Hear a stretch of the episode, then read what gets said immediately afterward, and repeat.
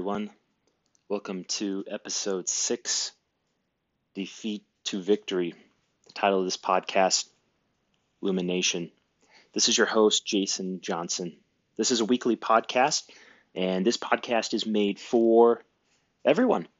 We all have a big potential, and the key here is how can we activate it inside each of us and help others. The podcast Illumination is for everyone to come together and light the world. We would definitely appreciate it if you would share this, review this in the iTunes store so that more people can hear this and we can get more people to understand our message here. I'd like to talk about three kinds of people. And a lot of social workers out there are very familiar with these kind of people. The first type are those who we may see on the side of the road. They come from many different backgrounds, ages, religions, different faiths. And a lot of these are tragic souls who have uh, dropped out of into America's gutters. Some of these people are very young, some are very old, and a few are even college graduates uh, who have no formal education. Some are married, others are not. But a lot of those people out there in this type 1 have something in common. Each one has been defeated, whipped, beaten. Each has encountered situations that have conquered him or her. And each one is eager and even anxious to tell you about the situation that may have wrecked them the second type of people are those who are somewhat mediocre. They can be super cautious, plodding along, discontented with themselves. They feel beaten. They try hard to endure the sentence of mediocrity that maybe fate has handed him. And those people too have surrendered to defeat but more in a reasonably clean, socially accepted way. The third type of people, we'll focus on these people. A lot of these are corporate executives, a lot of them are ministers, government officials, top men and women in every field. And we can discover that these people, they've come from poor homes, from rich homes, broken homes, even in the slums. And these people who lead every branch in our society, they've experienced just about every tough situation you could describe. And I bet it would be very possible to match those people in the first group, those maybe homeless in the second group, and even those the successful on every score their age, intelligence, the background, nationality, you name it. But there's one exception. And the one thing that you would not be able to match them on is their response to defeat. When that person, then maybe the homeless are out there, get knocked down, a lot of them fail to get up again. They just lay there. The second group, the mediocre, we see them, they get up on their knees, they crawl away and out of sight. They go in the opposite direction to make sure they never take that beating again. But the third group, the successful, they reacted differently when they got knocked down. They bounced up, they learned a lesson. They forgot the beating, they moved upward. All it took was a persistent person who never thought he or she was defeated. We see successful sales executives, physicians, football coaches, basketball coaches, any kind of coach, professionals in all these fields. And they follow a very successful principle. They try to salvage, they try to take something and learn from every setback. Now, of course, we don't try to find our faults so we can say, hey, here's another reason I lost.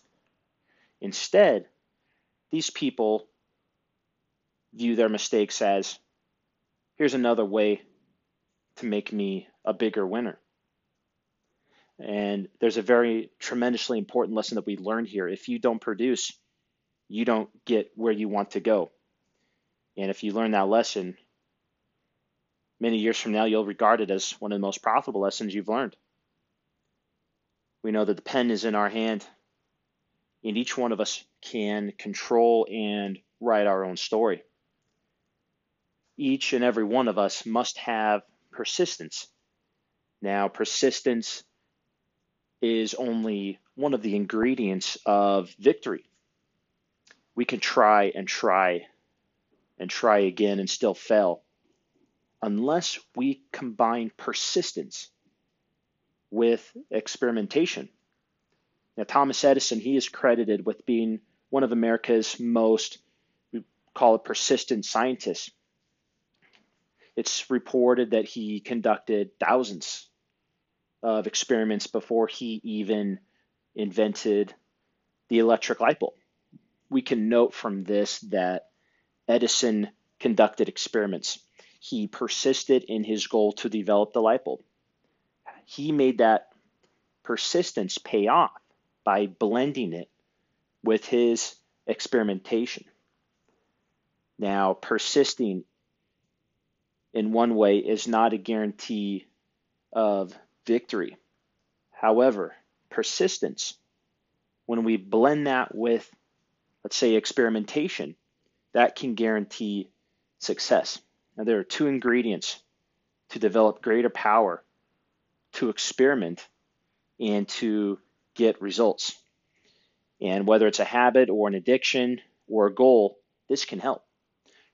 Number one would be tell yourself there is a way.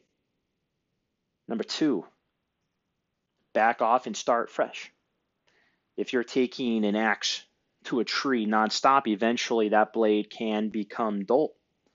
Just take a minute and replace the blade reassess and hack at it again. Sometimes we will lose. Okay? And whether it's asking a girl or a guy out or a sales call, there are a few things that we can do to turn defeat into victory. One is to study these setbacks that'll pave the way to success. When you lose, learn and go on to win the next time. Number two, have the courage to be your own critic. You can do this by seeking out faults and weaknesses and then correct them. Three, stop blaming luck. A lot of us do this. Research the setback, find out what went wrong. Always remember that blaming luck never got anyone where he or she wanted to go. Number four, blend persistence with experimentation. Stay with your goal. Don't beat your head against a stone wall. Try new approaches and experiment. And five, remember, there's good side in every situation. Find it.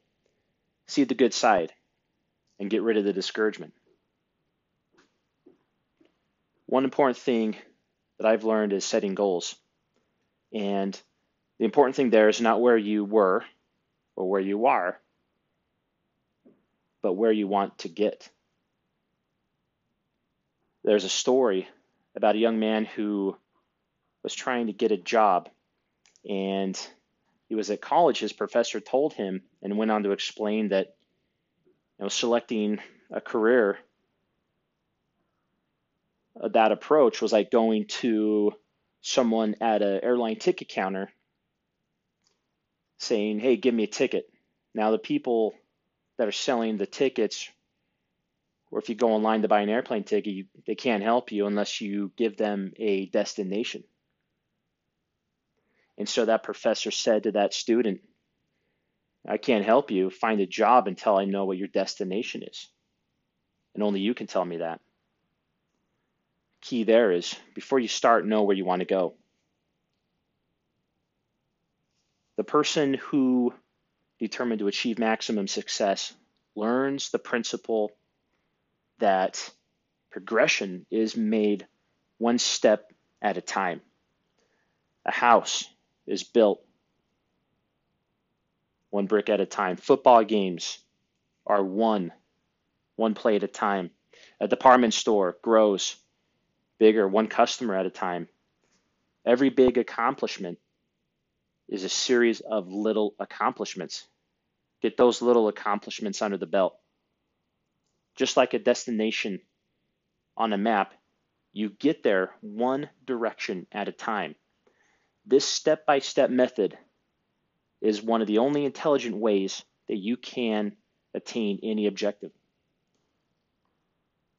One of the best formulas for someone who is trying to quit smoking, and one that has worked for a lot of people, is called the hour by hour method. Now, instead of trying to reach the ultimate goal of freedom from that habit by just resolving never to smoke again, the person resolves not to smoke for another hour. Now, when that hour is up, the smoker simply renews his or her resolution to not smoke for another hour. Later, as the desire diminishes, the period is extended to two hours, later to a day. Eventually, the goal is one. Now, the person who wants freedom from the habit all at once will typically fail because that pain inside, the, the psychological pain, is more important than that person can stand. An hour is easy, forever is difficult. Now, this is true for any objective that we want to obtain. For instance, lifting weights, it's a progression. Start small, get bigger, lift higher weights. Maybe going on a diet. I remember when I tried to cut out carbs completely. I didn't know what was wrong with my body. I had to start step by step. If we'll commit this question to memory and use it to evaluate everything we do, that question is Will this help take me to where I want to go? Now, if the answer is no, back off. If yes, go ahead and proceed. Now, it's also true that there are many factors outside of your control that can affect you getting to your destination, getting to victory. There could be a serious illness, there could be a death in the family, uh, maybe a job that you're going for was dissolved, you may be met with an accident, or even something where, for me, where I used to be able to work close to home most days of the week, now I'm unable to. However, there is a point that we can all take here and, and put in our mind. And one of those is prepare to take detours. If you're driving down a road and you come to a road closed situation, you don't just camp there. You don't just turn your car around and go back home. The road closed simply means you can't go where you want to go on this road you simply find another road to take you where you want to go. Again, hopefully you've enjoyed this episode. Please share, tell your friends and family, give us a good review. Until next time, thank you.